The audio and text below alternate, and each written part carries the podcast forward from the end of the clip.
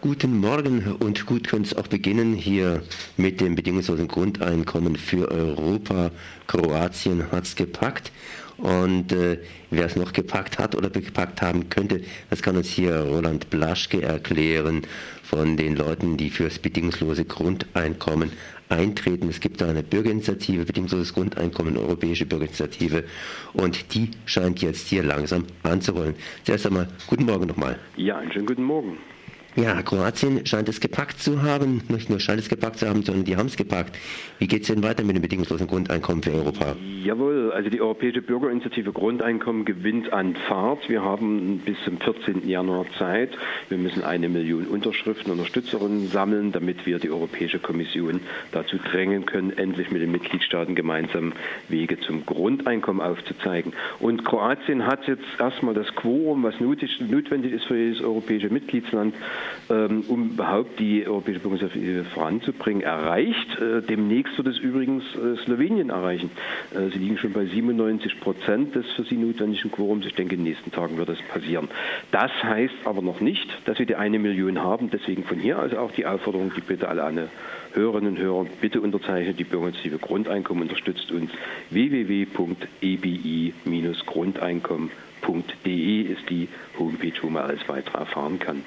Äh, die Kroaten, die sind eher neue Mitglieder in der Europäischen Union, die Slowenen auch. Ja. Ähm, ist es so, dass da ein gewisses Nord-Süd-Gefälle, sprich Reich-Arm-Gefälle existiert bei dem Wunsch nach bedingungslosem Grundeinkommen? Kann man nicht ganz so sagen, weil die Länder, die am wenigsten bisher Unterstützung äh, gefunden haben, sind die osteuropäischen Länder, ähm, äh, also die so eher aus äh, im polnischen Bereich, ähm, noch weiter dann Litauen, äh, Lettland. Gut, da gibt es ein großes Armuts- und Reichtumsgefälle, müsste man betrachten. Also so kann man das nicht differenzieren.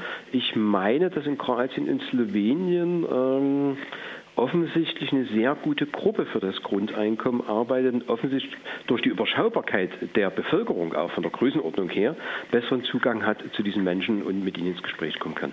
Das heißt, Reich und Arm gibt es überall Exakt. und äh, man muss mal schauen, wie man das eben entsprechend ausgleicht bzw. solche Gefälle ins, in den Griff bekommt. Ja.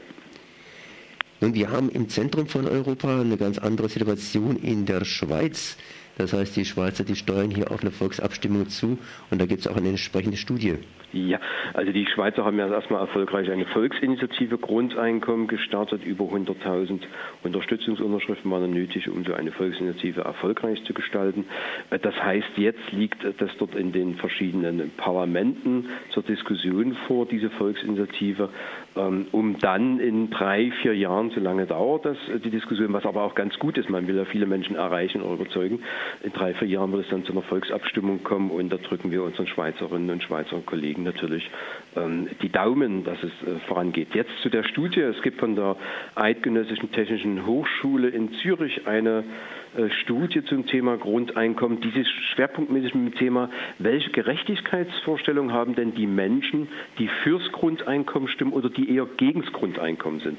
Darauf will ich gar nicht eingehen, weil das eine hochkomplexe Materie, da müssten wir ein bisschen länger reden, wollen wir heute Morgen nicht. Aber was ich ganz spannend fand vor der Situation, vom Hintergrund der Situation auch der Erwerbslosigkeit, auch in der Schweiz oder in anderen Ländern, dass man feststellt, dass viele, die fürs Grundeinkommen sind, übrigens auch die gegen das Grundeinkommen sind, nämlich immerhin 36 Prozent ähm, sagen, mit dem Grundeinkommen würde ich meine Erwerbsarbeit verkürzen, was wiederum nämlich im Gegenzug hieße, dass Leute, die Erwerbsarbeit suchen, in der Lage wären, schlicht und ergreifend Jobs aufzunehmen, weil die Arbeitszeiten und die Plätze ja dann frei werden. Und mit einer anderen mehr vielleicht mal aufzuräumen, die Leute würden dann in die Hängematte fallen, wenn es denn ein Grundeinkommen gäbe. Nur 0,03 Prozent der Befragten sind der Meinung, dass überhaupt keiner Erwerbsarbeit mit einem Grundeinkommen noch nachgehen würden. Und spannend ist äh, dabei übrigens, dass ausgerechnet die Nichtbefürworter des Grundeinkommens prozentual bedeutend höhere An Sagen haben bezüglich, sie würden ganz Erwerbsarbeit sein lassen. Und die, die für das Grundeinkommen stehen, bei denen sind das viel, viel weniger. Und was machen die in der Freizeit, die Leute? Mehr Eigenarbeit leisten, mehr Freiwilligenarbeit, mehr politisches Engagement äh, nach der Einführung des Grundeinkommens. Das sind die Vorhaben. Das heißt, wir würden eine bedeutendere, gleichere Gesellschaft, was Erwerbsarbeitszugänge betrifft, bekommen, aber auch eine Gesellschaft, die mehr, viel, viel mehr zusammen gestalten kann, weil die Leute sich in anderen Bereichen engagieren. Das heißt, eine ausgesprochen positive Studie für das bedingungslose Grundeinkommen. Ja. Mhm. Nun kann man natürlich jetzt hier Deutschland bzw. Europa vergleichen mit der Schweiz. Das heißt, äh, was für Auswirkungen hat denn diese Initiative? Also in der Schweiz wird bald mal abgestimmt, bald heißt natürlich in ein paar Jahren. In Europa wird auch abgestimmt. Was sind da die Unterschiede bei diesen beiden Abstimmungen? Ja, auf der europäischen Ebene geht es natürlich um Europa. Ne? Wir mit unserer Europäischen Bürgerinitiative sagen, der Europäischen Kommission bitte geht ernsthaft mit den Mitgliedstaaten und mit den Zivilbewegungen zusammen gemeinsam vor und schaut, wie kann man Wege finden zu einem bedingungslosen Grundeinkommen in ganz Europa. Das wäre sowas wie eine soziale Revolution für Europa, überhaupt so einen Prozess gemeinsam zu beginnen. Es gibt ja noch keine Sozialunion in Europa. In der Schweiz ist es alles bezogen auf die Schweiz natürlich nur, aber dort hatte diese äh, Volksinitiative den Effekt, dass das Grundeinkommen in fast jedem Kopf in der Schweiz vorhanden ist als ein Thema, worüber man diskutieren muss. Es ist ja auch ein kleines Land, also überschaubar auch. Und äh, dort hat die Initiative erreicht, dass kein Mensch in der Schweiz mehr um das Thema drumherum kommen kann. Das ist natürlich bei dieser großen Fläche wie Europa mit der Bürgerinitiative so nicht zu schaffen. Das ist der Riesenunterschied zwischen den beiden Ansätzen. Jetzt äh, ist das nicht nur auf, die, auf Europa beschränkt, sondern es hat auch weltweite Unterstützung gefunden. Ja, also wir haben gestern die Meldung bekommen, dass die Weltbewegung christlicher Arbeitnehmer, äh, das ist eine Bewegung von 50 Organisationen, die in vier Kontinenten, auf vier Kontinenten aktiv sind, fünf Organisationen davon in Europa, dass die auf der Generalversammlung, die im Juli in Deutschland stattfand, so lange hat das gebraucht, bis das zu uns kam. Man sieht auch, die Informationsflüsse sind nicht immer die besten, aber jetzt zu dem Erfolg, was welche Informationen gab es? Sie haben gesagt, wir wollen weltweit eine Kampagne fahren, um das Thema Grundeinkommen anzugehen, weil wir sind der Meinung, dass die Wirtschaftspolitik nicht mehr in der Lage sein wird, alle Menschen mit Arbeitsplätzen zu versorgen, die ein ausreichendes Einkommen für alle Menschen auch sichern können. Gerade angesichts auch der Situation, dass viele Menschen ja gar nicht weltweit in, in, in formellen Erwerbsarbeitsverhältnissen äh, überhaupt leben. Also das funktioniert von dahin so und so nicht. Und deswegen sprechen Sie aus für eine Diskussion und für eine Kampagne für ein Grundeinkommen. Sie nennt das ein universelles Basiseinkommen weltweit jetzt mal wieder von Europa zurück, beziehungsweise von der Welt zurück nach Europa.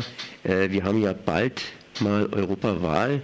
Äh, wie positionieren sich denn da schon die Parteien dazu? Bei der Bundestagswahl hatten wir ja schon ein bisschen was, aber wie ist es jetzt bei der Europawahl? Ja, also die Programme, die Europawahlprogramme sind ja nicht bekannt. Ich gehe davon aus, dass in allen Parteien jetzt in den Parteivorständen oder in den entsprechenden Grundsatzabteilungen der Parteien die ersten Vorarbeiten für die Europawahlprogramme stattfinden. Ähm, die werden dann äh, offensichtlich Ende des Jahres bekannt werden und dann in den entsprechenden Parteitagen und so weiter in den verschiedenen äh, Kreis- äh, und Regionen der Parteien diskutiert werden. Äh, ich mache mir da nicht zu viel Hoffnungen, weil äh, ich weiß, dass schon äh, bezogen auf die deutsche Debatte sich viele Parteien sehr schwer getan haben mit dem Grundeinkommen, außer Bündnis natürlich die Grünen und die Linke, die ja äh, eine Enquete-Kommission im Deutschen Bundestag zum Grundeinkommen fordern. Aber auf der europäischen Ebene ist für viele Parteien das, äh, europäisch, das Grundeinkommen noch keine Debatte. Wir werden als Netzwerk Grundeinkommen dafür Sorge tragen, dass wir ernsthaft die Parteien damit konfrontieren. Wir werden auch so etwas wie Wahlprüfsteine sicherlich wieder aufstellen, wo wir sagen, wie haltet ihr, liebe SPD, liebe CDU, Bündnis, solche Grünen, die Linke und so weiter und so fort, Piraten, wie sie alle heißen, äh, mit dem Thema Grundeinkommen auf europäischer Ebene. Wir machen Druck. Wir machen Druck und wir werden es weiter beobachten. Das war Roland Blaschke vom bedingungslosen Grundeinkommen. Ich danke mal für dieses Gespräch. Ich danke Ihnen auch.